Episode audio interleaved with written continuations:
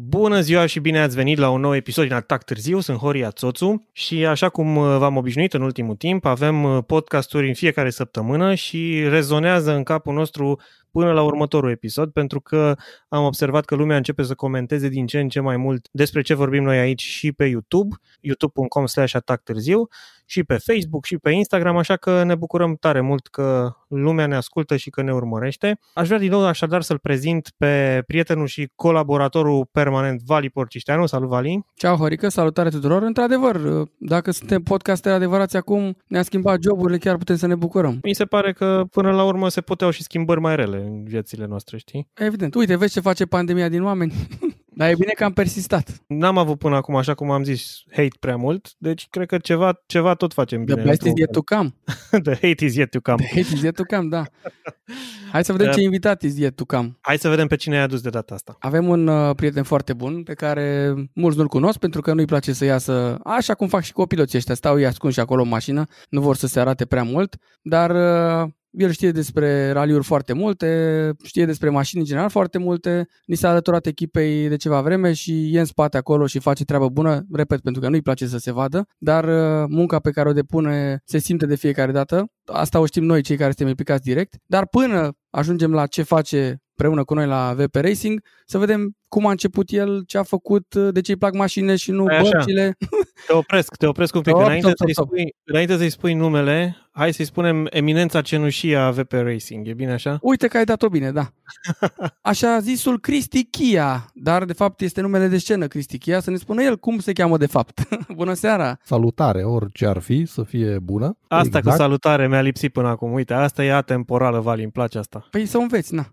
Gata, în ce am notat. Începem în nota clasică, ce Cristichia, mai bine da. ce e decât cine e. Că exact, ce e Chia. Ce e vorba, dar ce e aia Chia și să știi că exact ca și ce e aia Vali Porcișteanu, încă există oameni care întreabă ce e aia Chia. Dar nu despre Chia e subiectul în seara asta. Haideți să mă prezint, Cristi Bungău. Îmi place să cred că sunt alături de Vali în fiecare moment important al lui, pe probe, în afara probelor, la cursurile pe care le ține. Eu zic că ar trebui să încep un pic cu o poveste când ne-am cunoscut cu Vali și sper să nu vă plictisesc. În 2013... Și n-ai cum să ne plictisești, că dacă e vorba despre Vali, hai, sigur Vali hai. nu se plictisește. Deci... Corect. Hai să vedem și sper să nu atragem uh, comenturile negative începând de acum. Dacă avem un trend ascendent, să nu începem de astăzi să ne scrie unul altul că nu e bine ce se întâmplă. Deci Vali făcea parte din BCR Leasing uh, Rally Team, cred că așa se numea, Vali mă poate yes Lucrând la o reprezentanță auto, da, la Kia și colaborând cu BCR Leasing, mi s-a oferit șansa de a fi invitat la shakedown în dreapta uneia dintre piloții care făceau parte din echipă. Eu pe parcurs o să ofer și câteva info suplimentare, chiar dacă ne urmăresc sau ne ascultă doar uh, cunoscători. Exact ce am spus și în uh, live-ul de zilele trecute, vreau să aducem spre noi acea parte de necunoscători și sperăm să asculte și dintre ei sau și dacă nu ascultă acum o să pună comentarii și o să intre pe live-urile care urmează. Deci, hai să detaliem un pic. Uh, Shakedown știe toată lumea că e sesiunea de teste premergătoare raliului, care se desfășoară pe o suprafață similară cu cea a probei speciale, mai scurtă însă, își fac concurenții reglajele, fac mai multe treceri și așa mai departe. Ideea este că la Shakedown există posibilitatea unei experiențe unice pentru invitat. Tocmai de aceea partenerii sau sponsorii, fiecare îi denumește cum dorește, oferă unele invitații pentru diverse persoane care consideră ei că ar fi de bun augur să vină dreapta unui pilot. Așa, să revenim un pic doar, l-am auzit pe Tamango că îndemna cumva pe cei din afara sferei să facă în așa fel încât să aibă parte de ocazii de genul ăsta.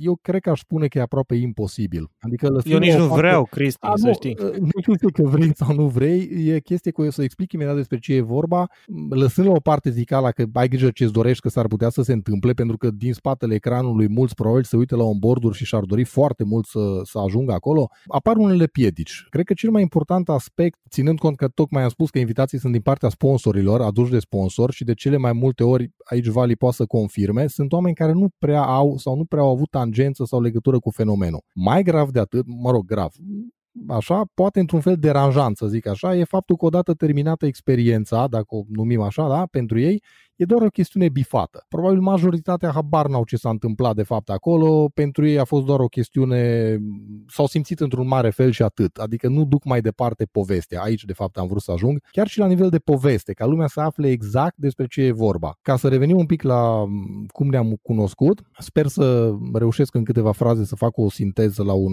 episod unic din viața mea, respectiv la acel shakedown, da? care s-a ținut la Frumușeni, pentru cine cunoaște, practic era o porțiune de vreo 5 sau 6 km chiar din proba specială. Vali, cred, mă poți corecta, dar cred că în acel an shakedown nu era probă specială, pentru că pe Macadam de obicei e destul de complicat să faci shakedown-ul, să folosești și la shakedown aceeași probă, fiind mai multe treceri, într-un scurt timp, risc să se deterioreze proba, suferă modificări, nu mai corespunde dictării, notițelor și așa mai departe. Da, prima dată Frumușeni a fost exclusiv pentru shakedown folosit. Exact. După care a fost pe probă specială și s-a mutat la Cheșinț shakedown-ul. Sarte la una la alta, am deodată o mie de gânduri și N-are nimic. sper Bag să acolo. fiu uh, coerent. Bine că le ai, alții n-au niciunul. dar toate sunt foarte importante ca să înțelegem fenomenul. Am precizat că s-a ținut acolo, am ținut să precizez că s-a ținut în locația respectivă, uh, deoarece chiar cred, efectiv, uh, și Vali iară poate să mă aprobe sau să mă contrazică, dar nu cred, era o porțiune fabuloasă, era complexă, era cu absolut tot ce vrea, erau palele de viteză, erau, era pe câmp, era pe lângă Mureș cu viteze astronomice. Foarte aproape de era Mureș. pădure, Foarte aproape, da? Cu suprafață care își schimba aderența de la pietriș la un pământ asat de parcă erai pe autostradă, cu viraje în care se mergea plin, plin, deci tot ce vrei ca să ai parte de un spectacol, cum sincer, nu știu, nici în filme nu vezi. Acum, în schimb, deci dacă anii trecuți, exact cum au zis Vali, s-a ținut acolo, mai nou se ține la, la Cheșinț, unde e un pic cam altfel. Traseul e de așa natură încât nu mai poți să simți aceleași chestii ca și ca și invitat acolo uh, în dreapta. Oricum, chiar dacă mi s-ar fi uh, evit ocazia, să zic așa, să mai merg din nou, cred că nu aș mai fi făcut-o, dar din două motive. Unu, mergând odată acolo la Frumușeni și văzând ce-ți oferă o probă și văzând puțin din afară ce-ți oferă cealaltă probă, celălalt shakedown de la Cheșinț de acolo, al doilea nu oferă nimic, adică Prea rapid aliniamente, și da, nu Pe oricare, și cu toate astea e foarte rapid, într-adevăr ai puține viraje, nu seamănă deloc cu traseul raliului și singura chestie interesantă că e bucla destul de mică și vii relativ repede la start și te aliniezi, mai faci o tură, mai faci o tură și reușești cumva în timpul ăla destul de scurt alocat shakedown să prinzi cât mai multe ture pentru a satisface clienții. La urmă urmei despre asta este, pentru că dacă ne uităm chiar și la m, traseu efectiv, nu prea seamănă cu niciuna dintre probele care sunt la raliu, e doar pentru invitat, să zic așa, mă rog, și pentru o acomodare pentru voi cu mașina puțin. Al doilea punct pentru care n-aș mai fi mers este faptul că pot să-i mulțumesc pe această ocazie lui Vali de fiecare dată când venea la raliu Aradului, eu aveam un loc, să zic așa, la, la shakedown, eu sau, mă rog, vreun invitat al meu pe care vreau să-l introduc în fenomen, să zic, și să, să aibă parte de aceeași experiență. Eu căutam de fiecare dată să aduc pe cineva care are potențial în promovarea fenomenului. În ideea în că poate după aceea se leagă ceva, nu știu, orice, un articol, o filmare on board postată unde trebuie, o recontactare pentru un eventual curs, nu știu, orice. Dar, și aici e marele dar, clasic și clar zero. Adică nimeni pe care am trimis înspre nu a venit cu ce ar fi trebuit să vină. Lăsăm Și la o de ce parte. crezi că s-a întâmplat asta, Cristi? Pentru Sau de că ce se întâmplă? Pur și simplu oamenii se bucură de o chestie de moment, uită foarte repede și niciodată, dacă fac o comparație cu ce am eu la lucru în fiecare zi, cred că intervine de la o educație, să zic așa, pentru că primesc zilnic N mesaje, genul salut, mai ai mașina. Noi nu știm să salutăm, noi nu știm să, la prima vorbire cu cineva, să nu fim pertu, parcă ne cunoaștem de 100 de ani și uităm la final să scriem un mulțumesc. Noi avem uh, mail un mail comun la 2, 3, 5 angajați, doar că fiecare dacă scrie de pe calculatorul lui, mă rog, cu semnătura electronică se vede cine l-a scris. Și atunci dacă vine cineva și scrie în locul meu, trebuie să fie perfect, adică trebuie să începem cu începutul, să avem o ordine firească a lucrurilor, să avem corect gramatical, virgula unde trebuie. Introducere final... cuprins încheiere, ca la... Exact, și să fie scrisă așa cum trebuie și cum se cuvine, indiferent că îl știm pe celălalt de o zi sau îl cunoaștem de 15 ani. Deci tocmai de asta zic, fiecare pur și simplu a luat-o ca atare și de acolo încolo, ba, au uitat ce, ce s-a întâmplat. Nu că ar fi trebuit neapărat să-și aducă aminte zilnic de chestia asta, doar că cumva... Ar adică dacă e impresionat undeva în sufletul lor, acolo le-a rămas și le va rămâne pentru totdeauna. Dar dacă de acolo încolo nu începem și povestim de fenomen, nu avem cum să-l ducem în viețile și în casele oamenilor, că de fapt asta vrem. La urmă urmei, despre asta e vorba. Eu cred că tu, când uh, îi aduci pe acești oameni și îi introduci cumva în fenomen, le faci așa un screening înainte, nu? Le faci o evaluare și te gândești, băi, îl aduc pe ăsta, dar eu cred că ăsta o să înțeleagă ceva totuși, că nu-l aduc degeaba acolo. Și după aia el te dezamăgește, exact că n-a înțeles aici, nimic. Exact aici e problema, că fac o triere fantastică de la îți dai seama că mulți ar vrea să fie acolo în dreapta, da? Și încerc, poate greșesc de cele mai multe ori, alegând pe cine cred că ar trebui și poate că dacă alegeam pe altcineva, rezultatul era altul. Da? Acum, mă rog, nu sunt atât de multe shakedown-uri sau atât de multe experiențe de genul ca să exact, poți să faci da, da. o analiză atentă și să faci o statistică și așa mai departe. Aici am și o poveste, să știi, înainte să mergi mai departe. Am fost uh, la o sesiune de antrenamente cu Vali la un test la Balvanioș, înainte de raliul Mile Milia, Asta nu mai știu prin ce an era Vali, prin 2000, 9, așa, și uh, Vali se pregătea, a făcut totul ca la carte în sensul că un antrenament corect înainte de a merge la raliu în Italia. Și a închis drumul cu tot ce trebuie acolo, profi, toată treaba și eu l-ajutam atunci cu uh, partea de PR și aș zice social media, dar nu exista social media pe vremea Așa. Erau câțiva invitați, în fine au venit și o, o gașcă de fani de-a lui Vali, fiindcă fanii lui Vali sunt peste tot chiar și în pădure la Balvanioș. Mai și ales. erau, mai ales, îi adevărați acolo exact. sunt, erau foarte mulți. La un moment dat vine Vali la mine și îmi zice, bă, hai că mai am două urcări și terminăm ziua, hai cu mine în mașină, hai să te dau și pe tine. Și eu mă uit așa, le zic nu. Zice, cum mă nu? zice, cum mă nu? Zic, nu, nu vreau. Și zice, păi cum să nu vrei? Că uite, ăștia stau la coadă aici să-i dau și eu mă rog de tine și tu nu vrei? Nu-i vorba de asta, zic, dar în primul rând că mie mi se face rău în mașină de curse, indiferent dacă e cu tine sau nu e cu tine, deci nu m-aș bucura de experiența asta și în al doilea rând, dă-l pe unul dintre ea, că poate ăia la un moment dat cum zice și Cristi, contribuie și ei cu ceva. Eu deja contribui. Ce, la mine nu mai e ce să, să mulci din chestia asta. Corect. Băi, fix aceeași poveste mi-a dat-o și Ică, acel personaj cu taurete să moară mama pe care îl cunoaște toată țara. La finalul acelei sesiuni trebuia să facem o filmare cu Enceanu, a ieșit tot ok, iar acest Ică ne-a ajutat cu uh, securizarea traseului, cu găsitul lui, era mecanicul lui Nistor Duval de la Craiova și la final de tot, tot așa, țin minte că s-a prinsese becul de la benzină, era gata, să plecăm, împachetam. Și am zis că te rog eu, hai să dau o tură. Nu, bă, că mi-e frică, știi că nu pot, că nu-mi place. Bă, frate, e ușa deschisă, hai că durează 30 de secunde, urcă-te, e o, o șansă unică. Îți dai cât ți-ar vrea să fie acum în locul tău și nu au posibilitatea asta, urcă-te. Nu, bă, că știi că mi-e rău, că nu-mi place. Și într-un final s-a urcat și, după cum puteți vedea, vorba aia, ce a putut să iasă din, din acea experiență. Deci a ieșit foarte bine. Cu mine clar nu ieși așa bine. E, deci... Dar mi-a dat odată faza, Val mi-a zis, ce, bă, ai avut noroc. Zic, cum adică, mă, nu vezi cum a făcut în mașină? Și bă, mie mi-a vomitat pe bord odată. Zic, mamă, deci cum ar fi fost să și vom... Băi, Dar tot de la tine o știu și pe aia, Vali, cu faptul că nu vomiți niciodată în timp ce se mișcă mașina. vomiți când te oprești. La sfârșit, da. Exact. Hai să zicem că am rămas la varianta cum am cunoscut cu Vali, că acolo am făcut o introducere așa prea lungă. Deci organizatorul ne pregătea acolo la shakedown pentru probă, formalitățile clasice, invitația, copie buletin, echiparea și așa mai departe. Ne așteptam rândul cu minte frumos, așa, adică era o chestie gen următorul invitat la următorul revenit de pe probă. Era Vali, deci se mergea cu trei, era Vali și Keleti, care aveau mașini, cred că identice, erau Evo 10 R4 parcă, și, un, și Alex Philip care mergea cu un Clio aspirat. Era clar că aveam în cap o singură chestie, cum să fentez sistemul și să ajung la Vali, adică degeaba eram eu primul și să întorcea Keleti, că vrând nevrând acolo mergeam. Și atunci, practic, sincer, nu mai știu ce tactică am aplicat, cred că nici nu mai contează, contează că urma să fiu în dreapta lui Vali, că mă pregătisem prea mult uh, uitându-mă la onboarduri. La final, oricum mi-a spus că nu are absolut nicio legătură, deci sunt două chestii total diferite. Și practic eram în dreapta unui campion, unui om cu litere mari, și el știe asta că eu spun, cred că tot la două zile, care de atunci a intrat în viața mea, pot să spun. Pe scurt o să spun ce s-a întâmplat acolo pe probă pentru cei care n-au avut posibilitatea asta să înțeleagă chiar dacă din cuvinte e zero, dar oricum e vorba de o experiență pe care vreau să o împărtășesc și cu voi. Nu mai țin minte nimic. Cam câți oameni ai dat tu în viața ta la shakedown? Cam Valley? tot. Adică chiar să...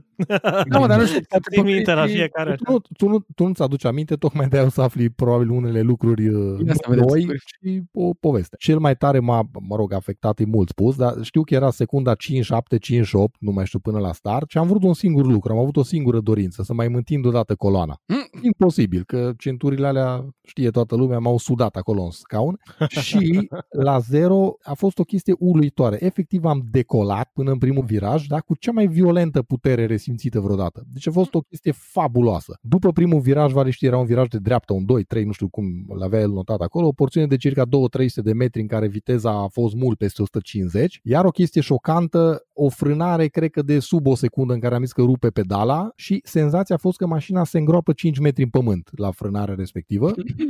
Urma succesiunea de mișcări la vali în care n-ai știu ce face cu schimbătorul, volanul, picioarele, orice, că am încercat să urmăresc totul dacă se poate. Urma un viraj ăla de dreapta în care intrai în pădure, vali, da? Peste un fost cap de pod, ăla cu margini rotunde din beton, cum ar veni. Da, da, tubul ăla. E, tubul ăla. Cu tubul ăla mi-am pariat viața. În sensul că șansele din poziția în care eram când am constatat eu că vine tubul respectiv, era clar că luăm în, în plin. Deci era, nu exista variantă de scăpare. Dar, după aceea, la o firmare primită de la cineva care era chiar acolo în colț, am constatat că era foarte departe tubul ăla. Cam 2 Așa, cm, cred că. Oh, da. Deci avea loc suficient vali. Culmea e că el probabil și știa cam cât mai e până acolo, știi? Garantez că știa. Sincer, nu a fost o chestie care a făcut-o la nimereală, pentru că dacă aș fi avut toate filmările, sigur, mă rog, nu fix în centimetrul ăla, dar acolo era clar. Cel mai fain lucru era că după chestia respectivă, relaxare totală. Parcă s-a oprit timpul în loc. M-am concentrat extraordinar să urmăresc toate mișcările. Singura problemă pe care o aveam, că trebuia să corelez momentul când ar trebui cu când trebuie. Condusul nu-i rally, da? Și unde făcea un om normal ceva, dincolo nu se întâmpla nimic. Ba mai mult era Invers. Exact, invers. După ce s-a încheiat proba cronometrată, e clar că nu a mai, nu a mai menținut Vali ritmul, dar, așa cum îl știm toți și exact ce ai spus și tu, Horea, mai devreme și o spune toată lumea și toți fanii lui, că așa au ajuns toți să-l iubească, a profitat de fiecare zonă, că până la șosea să te întorci înapoi, mai era o bucată de vreo câțiva kilometri, tot așa pe macadam, să zic așa. Cred că a încercat să facă spectacol și pentru singurul rătăcit care săracul era cu oile la păscut sau nu știu. N-a apucat să se intre pe probă, săracul. Era după sosirea. Ah, da, da, da, da. Dacă Exact. tot asta aici, să vadă și el ceva. Să vadă și el ceva, exact. Am primit ulterior și filmarea, clar, de la Vali, am constatat că am fost destul de cuminte, adică cuminte, n-am avut niciun fel de reacții genul care le-a pomenit Vali mai înainte cu să moară mama, așa, uh, după care am schimbat numerele de telefon și ușor, ușor am mai tot vorbit, am mai văzut pe la diverse curse, la evenimente la care era el invitat aici la Arad, acolo pe Vic Power la Las Vegas, acolo la circuit. Și simțind cumva că nu încurc neapărat, cred că fără să forțez nota, am ajuns aproape să ne scriem zilnic și dacă e doar bună dimineața. Obligatoriu de menționat și cred că am spus-o și în live, Vali s-a născut cu telefonul în mână. De câteva ori, nu mi-e rușine să recunosc, că a fost chiar și ținta unor pariuri pe care le aveam cu cineva și vreau să demonstrez care e timpul de reacție al lui Vali când trimiteam ceva pe WhatsApp. Păi vă spun eu care era 0,5 secunde până la citire și cam tot atâta până să-ți răspundă. Aici,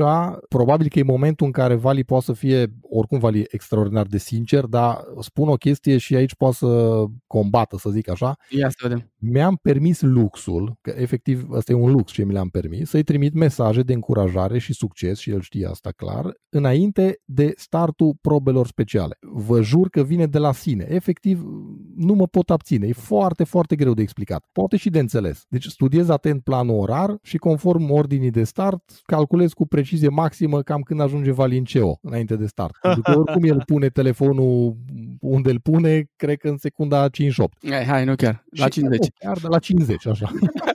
și ghiciți, răspundea, da? Așa, și spre deosebire de prietenul nostru comun Sugar, care răspunde după 14 zile. A, o chestie mișto. Bine, dar asta la Sugar și dacă îi scrii în mod normal, nu numai când păi e da, vorba în mod de- normal, nu, păi, că lui, păi, e în mod normal. Cu lui Sugar nu-i scriam chestii de genul, dar pentru Vali chiar simt nevoia să-l încurajez să știe că în minutele alea în care el e pe probă nu poate să vorbească nimeni cu mine. Deci poate să cadă cerul, că acolo stau cu ochii pe timpii aia, parcă la Sugar, apropo de Sugar, vă- o chestie mișto care am pățit-o cu el înainte de Crăciun, îmi scrie pe WhatsApp salutare. Îi răspund tot așa, salutare. Și nimic. O zi, două, trei, zilele trecute îi trimit, fii atent, zilele trecute îi trimit o poză, nu mai știu ce anume, o poză, egal. Și vede mesajele vechi, cele două saluturi, da? Salutarea lui și salutarea mea. Și scrie ceva de genul, nu știu ce am făcut, am vrut să-ți urez sărbători fericite, nu știu ce am făcut. Nu ți le-am mai urat, că...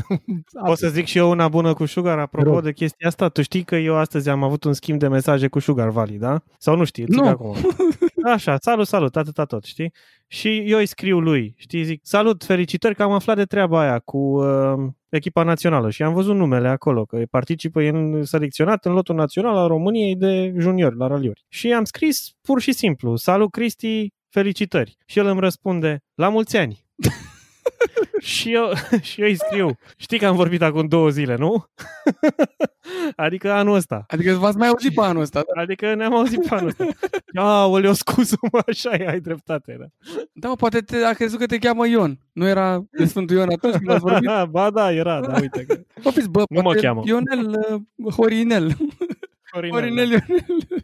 Adică s-a întâmplat în felul următor. Ăia care te-au selectat pe tine să te invite la shakedown au făcut o treabă corectă și au, au reușit să te implice în sportul ăsta și să rămâi implicat. Adică cam ce vrei tu să faci cu ea pe care îi chem la shakedown să se dea cu vali. Corect, cu o singură mențiune, că la momentul respectiv eu deja eram implicat în sportul ăsta. Ah, ok, ok.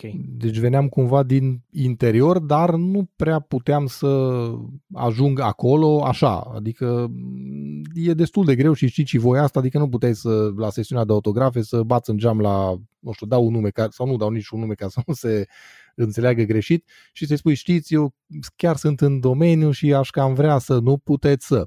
Nu merge așa, știți și voi treaba asta și Da, am da. profitat de ocazie la maxim și chiar m-am, m-am bucurat foarte mult. Deci pentru tine nu era indiferent dacă erai cu Edwin sau cu Vali, voiai clar cu Vali, tu știai...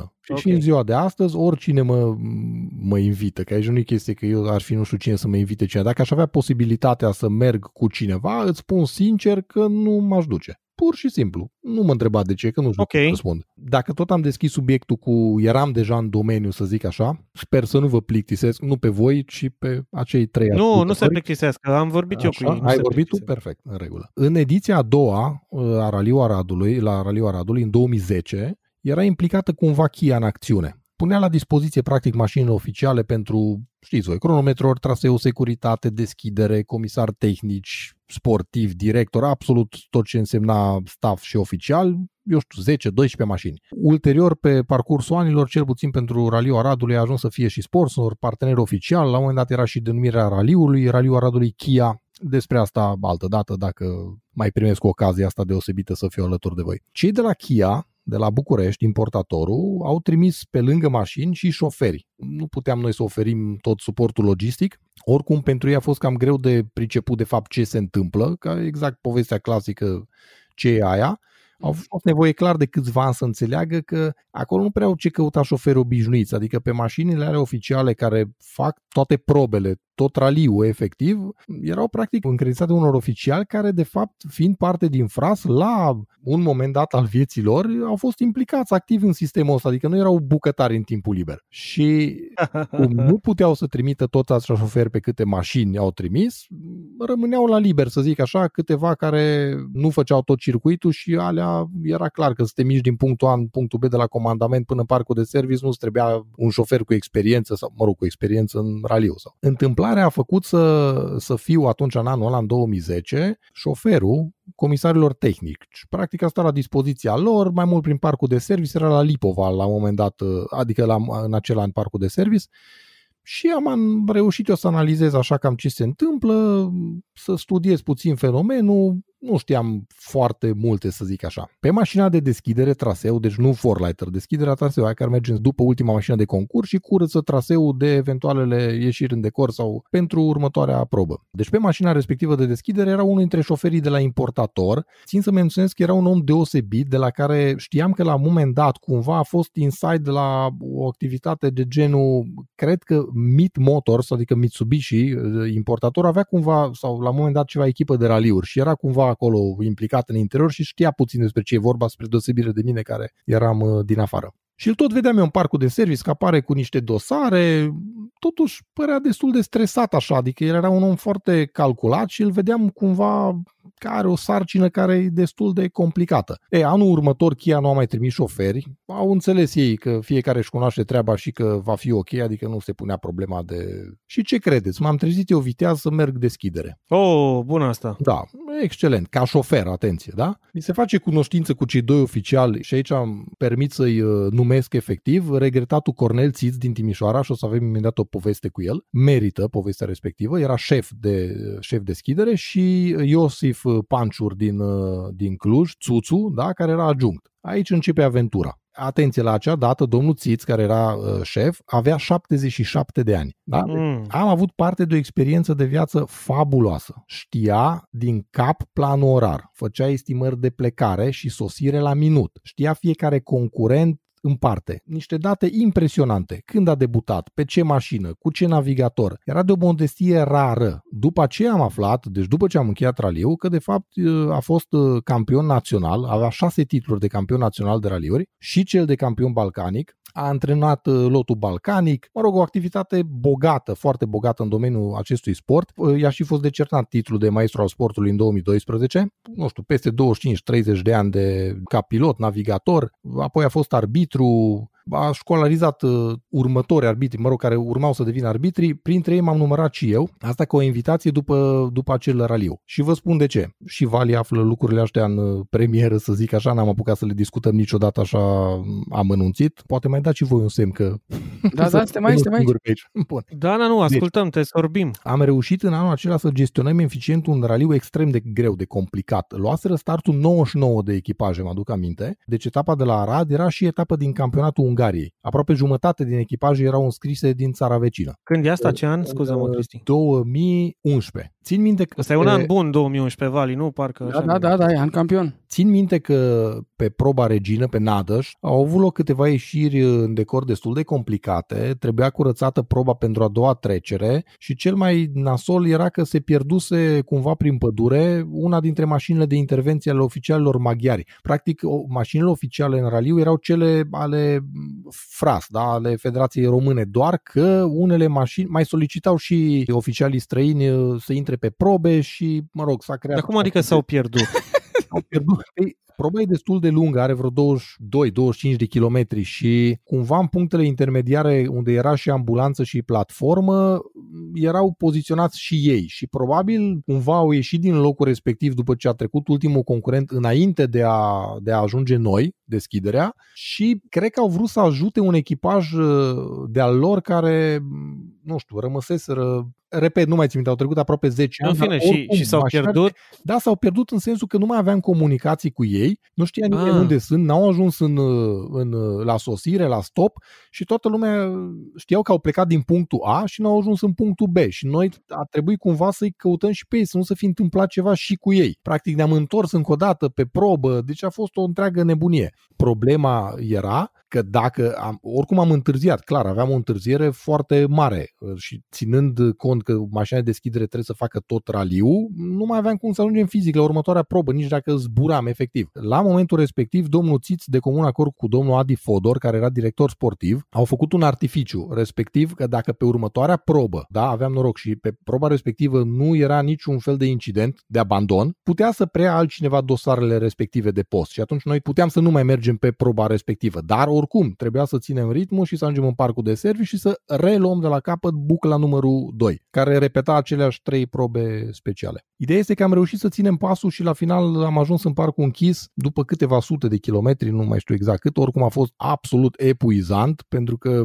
în fiecare două secunde mă făceam, mă, mă făceam gânduri să nu cumva să mă fac de râs. A fost o chestie interesantă, să zic așa. Atunci am realizat că ceea ce am făcut, cred că a fost puțin mai mult decât un simplu șofat. Am mers cât de tare și cât de bine am știut eu, dar la final a venit cireașa de pe tort și am fost răsplătit, să zic așa, cu un bravo și cu o bătaie finuță pe umăr din partea domnului Țiț, care, ținând cont de experiența anilor și de faptul că o viață întreagă a fost navigator, să-i spună așa ceva. A însemnat ceva, da. Conduce, a fost o chestie interesantă. În momentul ăla, țin minte că am renăscut, să zic așa, mai puteam merge, cred că încă o dată pe probe, să le iau din nou la, la rând. Venea, nu, din partea cuiva cu o experiență uriașă. Acum, probabil că vine o poveste și mai interesantă, ca să fie tacâmul complet anul următor, când uh, predam mașinile către oficiali și le-am dus la comandament, domnul Țiț m-a recunoscut și a amintit instantaneu de mine, m-a luat efectiv de mână și a hotărât el așa, nume propriu și de la el putere, că voi fi adjunctul lui hmm. la raliul respectiv. Eu la volan... Aveam credere în tine deja, erai uh, trecut odată prin uh, Exact și probabil verificări. Că, cu siguranță. Bineînțeles că ideea asta lui a stârnit un miliard de controverse și după ce s-au certat ei acolo în trei oficialii nu știu cât timp, efectiv el a spus dacă vine cu mine mai fac raliu, dacă nu am plecat acasă. Deci o chestie scurtă. Oh, bună treabă, da. Și bineînțeles că dorința lui a fost pusă în practică. Chiar dacă au fost momentele alea tensionate la nivelul conducerii cursei, ei nu-și permiteau erori practic și venind așa de nicăieri cineva, era o chestiune destul de ciudată, dar fiind asumată de un profesionist, să fim sinceri, flerul lui domnul Țiț nu putea fi contestat sau pus sub semnul îndoielii. Și atunci, practic, am dat drumul așa la, la raliu, am mers totul ca la carte, am avut o singură problemă, cred că cea mai gravă problemă, faptul că nu mergea stația. Deci nu aveam niciun fel de comunicare cu directorul sportiv, decât telefonic dacă era semnal. Păi de n-ați avut voi altă problemă. da, Așa, dar am gestionat-o și pe asta de nota 10 că domnul Țiț, având un an în plus față de cât avea când l-am cunoscut, a fost capabil să scrie pe niște hârtii în toată viteza și tevatura aia exact ce trebuia. Domnul Țiț la momentul respectiv mi-a propus să-mi obțin licența de arbitru arbitru. S-a și întâmplat în 2013, atunci în anul respectiv, uh, când uh, aduc aici în discuție pe alt om deosebit cu care am avut onoarea să lucrez, respectiv domnul Bela Stoica, probabil că amândoi îl cunoașteți, sigur, nu probabil. Ah, da, normal. N-are, n-avem, n-avem cum să, să nu-l cunoaștem pe Bela și dacă nu l-am cunoscut vreodată, l-am auzit cu siguranță. Bela cu un singur L. Bela cu un singur L, exact. Poate îl cheamă Vali și în podcast pe domnul Stoica, ar fi chiar interesant. interesant. Da, da. Deci nu cred că există cineva din domeniul ăsta care să nu-l cunoască sau să, nu, să nu-l fi auzit vreodată. Da? Care, după ce mi-am luat licența de arbitru, a avut curajul, asta a avut curaj, da? să mă propună, să mă desemneze, să zic așa, șef de deschidere la diverse etape, la Brașov, la Cluj. Totul a culminat la Gala Campionilor în 2016, deci am fost arbitru vreo 2-3 ani, dar nu făceam decât deschidere, adică am vrut să fac ce am învățat și ce am știut. Nu am vrut să greșesc și tocmai de aia am vrut să știu că dacă ăla a fost locul meu de la început, să îl fac ăla și tocmai bine. de aia n-ai greșit. Eu zic că n-am greșit, cu atât mai mult cu aici intervine o laudă, dar mă rog, e o laudă a mea pentru mine. Am uh, obținut distinția arbitru anului în 2016 la categoria tineri arbitri de, de raliu. Din păcate, domnul Țiz nu mai era printre noi la momentul respectiv. Cu siguranță putea fi mândru de produsul lui, nu că eram produsul lui la urmă urmei. Așa, el uh, a publicat ca o paranteză Vali știe că a și primit cartea respectivă, o enciclopedie, cred că am muncit decenii întregi la, la chestia respectivă. El în viață s-a ocupat de statistici, la, mă rog, aia era a, Am auzit despre cartea asta. Automobilismul sportiv din România, 1969-2014.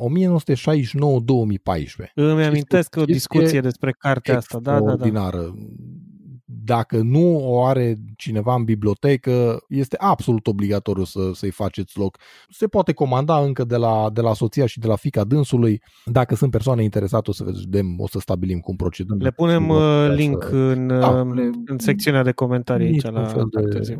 Ar fi păcat să nu răsplătim munca de o viață a unui om care cred că a stat mai mult în mașină decât în casă. 100%. Nu, da, am auzit într-o discuție de acum 10 ani, mi-amintesc de cartea asta, deci dacă îți dai seama, dacă mi-am amintit-o după după 10 ani. Între doi oameni din conducerea unei curse, la un moment dat chiar la Brașov, unul dintre ei, nu vreau să spun prostii, dar cred că era domnul Remus Strian, discutau despre ceva statistici din cartea asta și că numai domnul Țiz le avea și că Exact. dacă nu exista cartea asta nu le-ar fi găsit nimeni niciodată, Nimeni, se nu. pierdeau. E- Erau niște evidențe pe care el personal cu pixul sau cu creion sau cu ce vreți le-a scris, erau niște notițe pe care nici federația nu le-a, nu le-a avut. Deci el le-a făcut din pură pasiune și a ajuns să vadă că dacă nimeni nu le-a făcut un an, 2, 3, 5, 10 și nimeni nu le are, să editeze el cartea respectivă și să, să lase ceva în urma lui la urmă urmei. Foarte frumos, corect. Terminăm cu activitatea mea de arbitru, să zic așa, pentru că în 2017 am decis să mă retrag din activitatea asta pe simplu motiv că doream să văd spectacolul. În sensul că fiind întotdeauna, întotdeauna, fiind deschidere la etapele la care mergeam, n-apucam să văd nimic, absolut nimic. Deci era cel mai nasol post, să zic așa, pentru că nu apucai să vezi absolut nimic. Eventual vedeai ultimele mașini la super specială. Fiind mereu defazat, nu prindeam nimic și atunci, practic, m-am axat pe funcția de spectator, să zic așa. Mergeam pe la diverse etape, când îmi permitea timpul, luam cu mine prieteni, colegi, tocmai ca să-i introduc puțin în... uh, Dar să știi că asta e o chestie foarte mișto, de fapt, cu mersul la etape și uh, mi-amintesc și eu, chiar pentru că acum mă ocup cu cursele la mod profesionist la circuit în străinătate, mi-e dor de timpurile alea. Când mergeam la curse și, Vali, poate tu nu te simți la fel de bine când stai pe margine și te uiți la curse, dar până la urmă trebuie să recunoști și tu că există așa un element de ăsta de colegialitate și toată lumea e prietenă și face glume și, nu știu, O- e mișto, e o a- senzație faină. apropo Poți să știi de- că am ajuns să accept și chestia asta, adică am ajuns la vârsta la care nu mă mai mișcă nimic și le iau ca atare, dacă asta e situația, asta e situația. Trebuie să o tratăm Adică ca nu te atare. simți prost când ești pe margine acolo și Nu. ești cu lume lângă tine Nu, și nu, nu. e o senzație interesantă. O să avem un capitol și despre chestia asta. Sincer, nu mai știu în ce an. Îl discutasem cu Vali zilele trecute. Nu știu dacă neapărat e momentul sau cazul să-l spun aici sau să-l povestesc aici, dar trebuie să o fac. În 2014 sau 2015, Vali cu siguranță știe, eram la super specială la Brașov, la Test Rally, ploua foarte tare Da. și l-am găsit pe Vali strecurat între spectatori. Am vorbit puțin cu el. Era un moment destul de deranjant pentru el pe faptul că el era acolo și nu era la volan și cumva mi-a dat de înțeles că ar fi bine să nu fiu foarte bucuros că îs pe acolo cu el ca să nu vadă și alții că atrage tot felul de. Mulți care s-ar fi bucurat să-l vadă acolo și înțelegeți ce vreau să spun. Vali poate să explice mai bine Nu voia să fie văzut. Dar nu mai e cazul. Aia a fost atunci Corect. și atât. Vis-a-vis de spectatorul din mine, să zic așa, dacă pot continua cu povestea, de fiecare dată când duceam, am spus că duceam cu mine prieteni, colegi, eu știu, pe care îi luam să vadă și ei despre ce e vorba, ăștia erau, efectiv, mă catalogau absurd, nebun, ridicol. Știți de ce? Proba, pe, pe, pe, pe, ideea e că pe proba specială, știți, știe toată lumea că se închide înainte de, de startul fiecărui concurent cu o oră jumate, da? E obligatoriu să fii pe probă dacă vrei să, să o vezi. E, mergeam cu mult timp înainte ca să parcurg proba aia de cel puțin două ori, dus întors, ca să pot să-mi găsesc locul potrivit. Nimic nu mi se părea interesant, nici acum nu mi se pare nimic interesant. Vreau să văd cât mai mult și nu poți să vezi pe o probă ce poți să vezi, o bucată de. Tot de la domnul Țit și îl- din nou îl aduc în discuție, trebuie să-ți alegi combinația perfectă. Adică să fie și un pic de viteză, să fie și un punct de frânare și să stai întotdeauna în spatele mașinii ca să vezi în ce punct frânează fiecare, cum se abordează un viraj, adică trebuie să vezi cât de mult poți. Mulți stau în ace de păr, nu vezi foarte mult acolo, da? Egal, fiecare poate să stea unde vrea, că e liber terenul pentru toată lumea. Ce îmi plăcea întotdeauna și era o, o nebunie întreagă, întotdeauna mă nimeream lângă cine e pe probă? Toți cunoscătorii. Ăia care știu exact cum trebuie făcut și ce ar fi făcut ei, da? Ăia sunt aceiași care după ce se redeschide circulația, ce fac ei? Își Aplică arată- ce știu că trebuie să Exact, faci. Tati. Își arată talentul născut în arta de a mânui volanul. Așa îmi place mie să Bună asta, bună, bună. da? Atenție, am spus doar volanul. N-am uh, zis nimic de Fără schimbători pedale. de pedale. Exact. Nu, tati, volanul. Ăla e cel mai important. La, la mine e volanul. Așa mi-a spus unul care am vândut o mașină acum N timp și zice, ce, care e ta problemă? La mine e volanul. Păi da, tati, dar mai trebuie să fie și pedalele și schimbătorul tot la tine, că degeaba e numai volanul. Da, sunt aceiași, atenție, ăștia sunt aceiași, sunt categoria aia care Vali știe și la cursuri vedem mai mult de jumate din ei, aia care apasă ambreiajul înainte de a apăsa frâna. Da, da. Da? Sau care într-o urcare schimbă în treaptă superioară.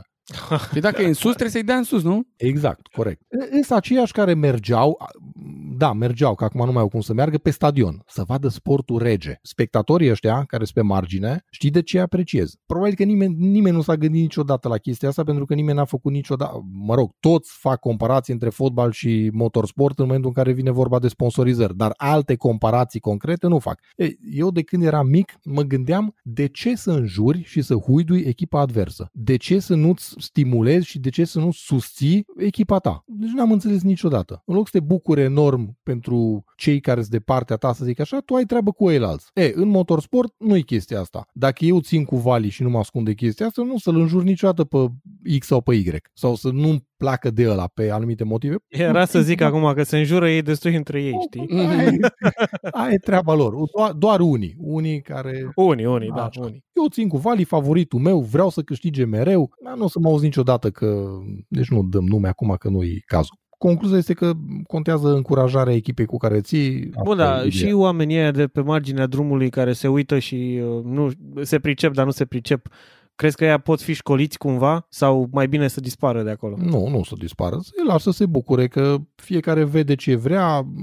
Ideea de bază este că dacă nu vin acolo, ne scurtăm aria și mai mult a potențialilor povestitori care la un moment dat povestesc cu cineva și se leagă ceva pentru cineva. Că a văzut el că unul a venit mai tare și ăla merită probabil ceva. Dacă nu s acolo, n-a făcut nimic, că la urmă urmei știu și uh, concurenții, nu Vali, cum e să mergi să nu ai pe nimeni pe probă sau să fie zeci, sute de spectatori. E, adică te se compară. puțin altfel, nu? Normal. Când sunt prea mulți, uh, nu-i bine câteodată, că te-a pus să tragi una de mână, te răstorni, să mai întâmplă diverse lucruri. Deci cum o dai nu-i bine. Mai e o chestie care mi-am adus acum aminte, cer scuze dacă sar de la o chestie la alta, vis-a-vis de, de Nea Cornel, mi-am adus aminte o fază cu el, ca așa îi spuneam eu la domnul Țiz Nea Cornel, da? Mi-a povestit că la un moment dat a ieșit într-un an campion, fără să ia locul unul nici măcar la o singură etapă, ci strict conjunctural și tehnic. Țin minte povestea asta, o să-mi aduc probabil aminte de ea în detaliu și o să, o, să o discutăm. Hai să ne zici Arta ceva de defensiv. Cel mai important lucru pe care toată lumea ar trebui să-l aprecieze e faptul că pentru cursurile astea ți-ai dat tot interesul să vii tu la om acasă. Adică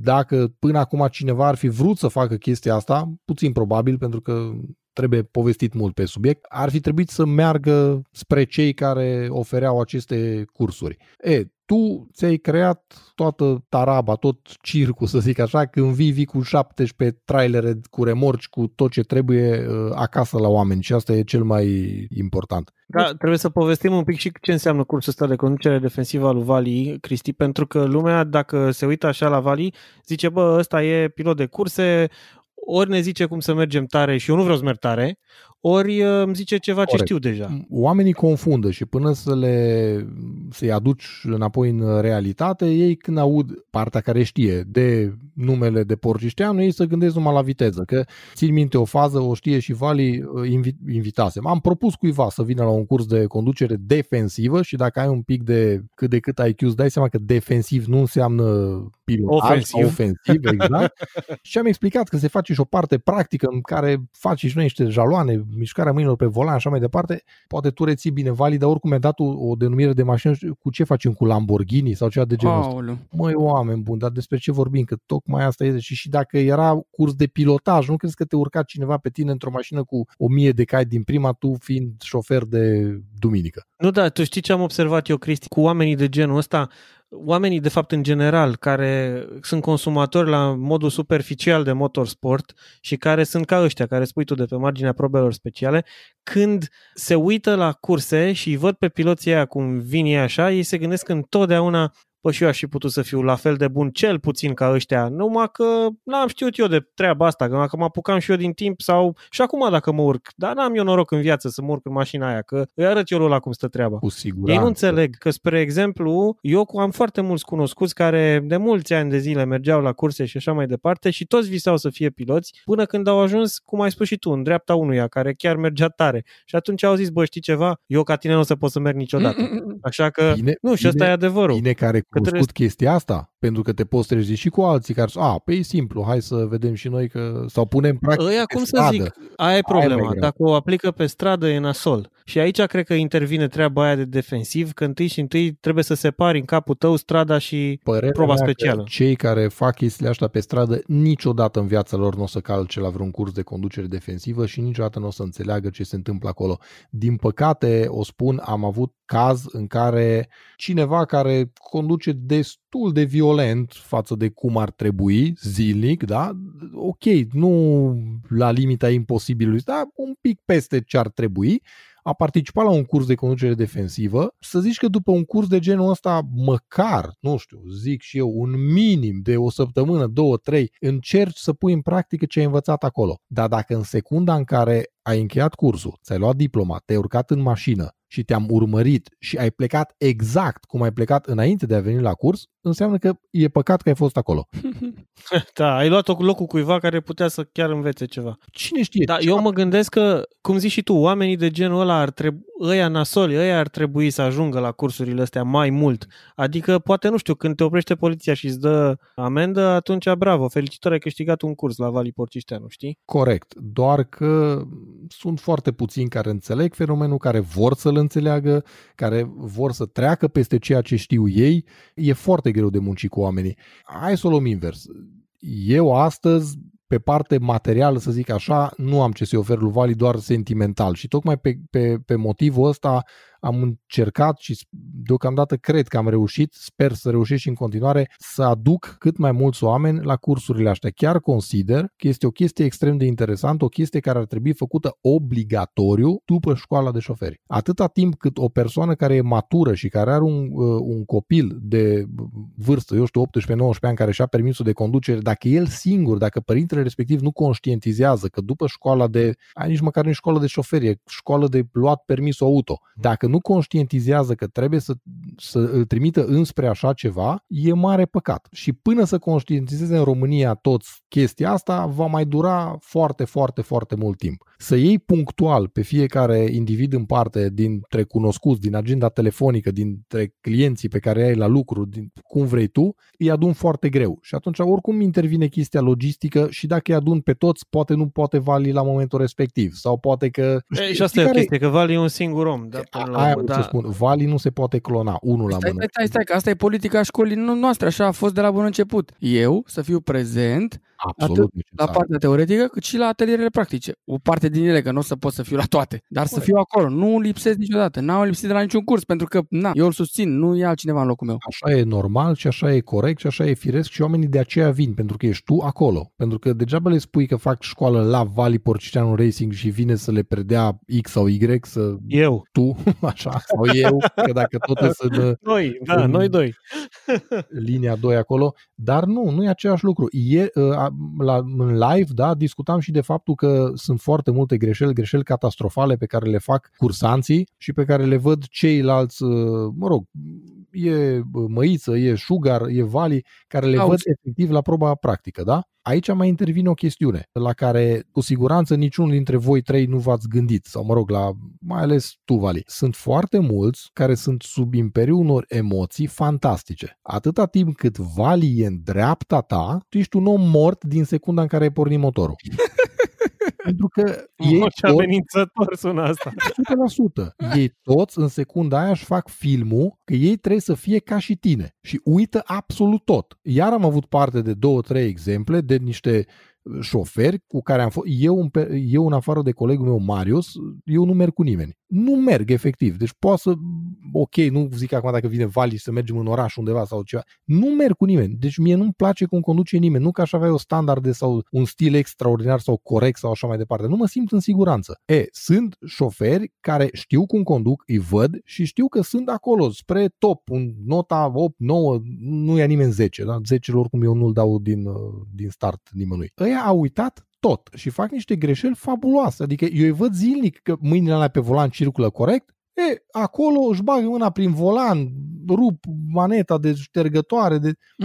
Ce aveți, mă, că e o chestie normală. Tata e vali în dreapta. Păi, tu, ok, vali în dreapta să te învețe, dar tu nu trebuie să-i arăți ce știi, dar acum nu mai știi, că e el în dreapta de emoții. S-a deschis atunci la, la live subiectul că dacă e ok sau dacă oamenii apreciază faptul că în, în dreapta lor sau îi învață un profesionist. Logic, că de aia vin acolo, să înveți un profesionist. Nu o să poți să aduci pe oricine să, să te învețe cursurile astea. La urmă urmei de aia sunt făcute. Nici nu aveai voie, nu să-ți deschizi o, o școală sau să faci niște cursuri. Mă trezesc eu azi că vreau să fac eu o, o școală de conducere defensivă. Păi cine vine la mine? Nimeni. Eu cred că ai fi surprins, Cristi, de unii care vor să-și deschidă școli din astea. Cred că aș fi surprins de multe și cred că în fiecare zi sunt la fel de surprins de și mai multe Aici, la școala de, la cursurile astea de conducere, mai avem o, o nu e neapărat o problemă, doar că eu văd și la mine la lucru, lucrez cu oameni și ce e ușor deranjant e, e faptul că toți consideră că problema lor este unică și este singura mea problemă pentru ziua respectivă. E, probleme ca așa lor mai am încă 50. Încerc omenește să le rezolv pe fiecare cât de repede și de bine pot. Dar oamenii nu înțeleg chestia asta și atunci în momentul în care vi un curs de genul ăsta, ok, partea teoretică e partea teoretică, dar dacă la partea practică li se pare lor și atunci începe fiecare, e exact ca la nuntă, că e rece supa, că salata a avut prea mult sau prea puțin castraveți. De ce că l-a făcut mai mult? De ce nu a intrat el primul la atelierul ăla? De ce, de ce, de ce? Ei nu pot să înțeleagă că nici Vali nu e un supra-om, e tot un om și încearcă din ce știe sau din ce are el să dea mai departe. Asta e cel mai important și niciodată oamenii nu fac schimbul, așa cum eu aproape în fiecare zi le dau 5-6 exemple. Dom'le, pune-te în locul celuilalt. Înainte să încheiem, Cristi, aș vrea să, nu știu, să specific o treabă.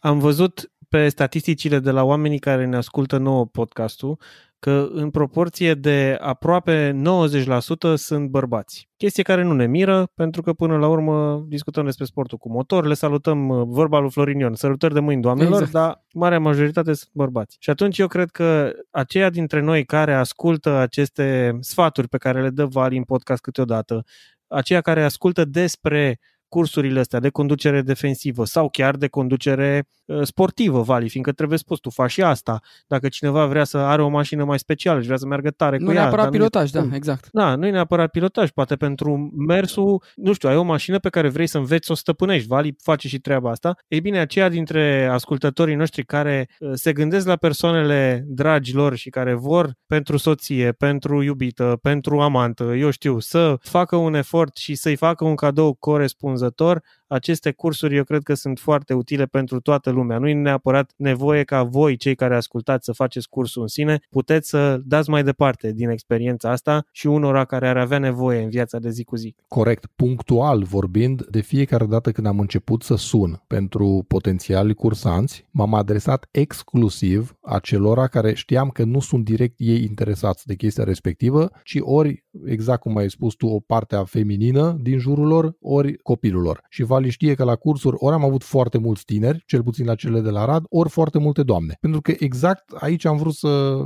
să țintim. Păi, pentru că până la urmă trebuie să ai grijă de oamenii din jurul tău și să știi în siguranță, nu, Cristi? De asta Corect, ai spus așa. și tu, că eu nu mă urc așa în mașină e. cu oricine. Corect, hai să încercăm să facem strada un loc mai sigur și teribilismul să rămână la curse, acolo vedem într-adevăr cine merge tare și cine nu. Apropo de teribilism și de curse, uh, fac două paranteze. Una, ai adus aminte de cursurile de conducere sportivă, tot aici la Rad cel puțin 15-20 de cursanți am avut și pe, pe partea asta de conducere sportivă. Pe lângă cursurile de defensivă, de obicei le comasam, le făceam două, trei zile, din care una defensivă, una sportiv, mai puneam și un pilotaj între ele dacă se nimerea cineva din zonă și venea aici pe pista aia de la Las Vegas. Cred că încercăm să facem de așa natură încât să, să-i aducem pe oameni cu picioarele pe pământ și să înțeleagă că a conduce nu e chiar atât de simplu și doar dacă o să vină la un curs de genul ăsta o să poată să conștientizeze 100% chestia asta. Trebuie spus că la fiecare curs la care asistăm, mai prindem încă o chestie nouă. Chiar dacă am fost la 100 de cursuri, Sigur, până la urmă, sigur, că și cursul, sigur cum asta zice este. Vali, e o chestie vie care evoluează de la etapă la etapă, nu, Vali? Da, câteodată și Cristi mai află lucruri noi, deși participă la aproape toate cursurile, cel puțin în zona acolo e omniprezent, dar chiar și în alte locații și mai au de și el câte o... Bă, pe ăsta când l-ai băgat, că nu era.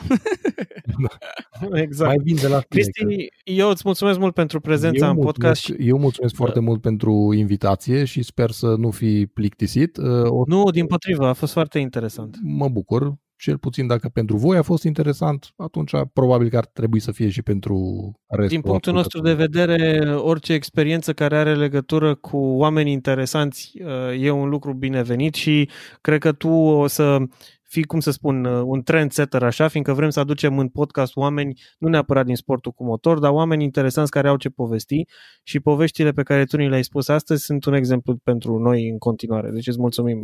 repet, eu mulțumesc și mai fac o singură mențiune așa în încheiere, faptul că avem aici la Arad o mașină inscripționată cu numele lui Vali și cu școala lui, cred că aduce un plus și pentru noi ca sat, să zic așa, mă rog, orașul nostru mic de aici, dar trebuie odată pentru totdeauna să încercăm cumva să facem, dacă toți suntem lângă Vali și încercăm să-l sprijinim, să facem mai mult decât o singură vorbă. Vai, cum Vali nu poate să sau cum de nu și el acolo acum. Hai să și facem ceva. Eu consider că prin chestia asta fac ceva și încerc pentru, pentru el cât de puțin pot și faptul că plim prin oraș un C2 negru inscripționat cu VPR și cu DGV la număr, ca să fim foarte clari, și oameni, ca oamenii să-l vadă pe care l-am avut expus și în parcarea unor supermarketuri cu afișe, cu invitații la cursuri, cu și chiar spre surprinderea noastră și datoroade. Da, asta înseamnă că dacă îl vedeți prin uh, oraș, în Arad, pe DGV Vali Porcișteanu Citroen C2, nu e Vali, Am mai este fost și eu. Cristi. Am mai fost și eu. A, a mai fost și el. Da, da, da, e mașina lui de, Dar- mașina lui de servici când vine la Atât Arad. am vrut să spun, atât am vrut să spun că e de fapt același lucru. Că dacă vreți să vorbiți cu Vali, vorbiți cu Cristi Tot și aia e, da. ajungeți la Vali Au imediat. Prin, și mai o chestie, nu o să ne asculte cei care prin oraș își etalează talentele de șofer când văd mașina lui Vali, dar ca ultimă paranteză vă spun sincer, iar o chestie care ar trebui filmată, dacă mașina circulă prin oraș 100% într-un interval de 5 sau 10 minute, cineva încearcă să demonstreze că știe sau poate undeva spre numele care e pe geamurile mașinii. Băi, dar așa Da. ca încheiere pot să zic și eu ceva. E foarte simplu să dai de Vali. Dacă ai intrat pe site, găsești numărul de telefon. Uite, chiar mi s-a întâmplat de câteva zile o chestie foarte interesantă. Mă sună un număr. Salut, salut. Te rog frumos, uh, nu știu ce zonă, undeva în Pitești, e o mașină inscripționată cu Vali Porcișteanu care blochează un loc, un Audi. Zic, a, stai că știu. Sunt niște prieteni de aici, niște fani foarte împătimiți, care au dorit să-și pună pe mașină scrisul meu. Și uite că am reușit să-i ajut. Bravo, bravo lor. Da, și au dat de mine respective, au căutat probabil pe site, au găsit numărul de telefon, au sunat și am reușit să rezolvăm problema. De deblocat Am oamenii la deblocat, locul de da, parcare. exact. Uite, ai făcut o faptă Deci vezi cât bună. de simplu Bravo. e să dai de mine, imediat, pac. ok, și cu treaba asta încheiem. Mulțumim, Cristi, mulțumim uh, Vali și tuturor ascultătorilor Mulțumim, noștri. Horia. Nu uitați, suntem uh, pe YouTube uh, în fiecare marți de la ora 8 seara în direct. În direct, am În zis direct, bine, da? da. Așa, dacă dați subscribe acolo e și un, o iconiță mică cu un clopoțel, apăsați pe aia ca să fiți notificați când intrăm în direct și podcastul datorită F- lui FJ, omul nostru de la Tehnic, se ascultă în premieră pe YouTube uh, în fiecare uh, joi de la ora 11. 1, pardon, de la 1. 13. 11 13. plus 2 de E 1. 11 la mine, e 11 la mine, e 1 în 11 uh, plus România. 2 da. de 1 egal 13. exact. Joia de la 13. Și uh, vă așteptăm la următoarea ediție. Toate cele Ceau, la bune. revedere, numai bine, salutare. Pa, pa, pa.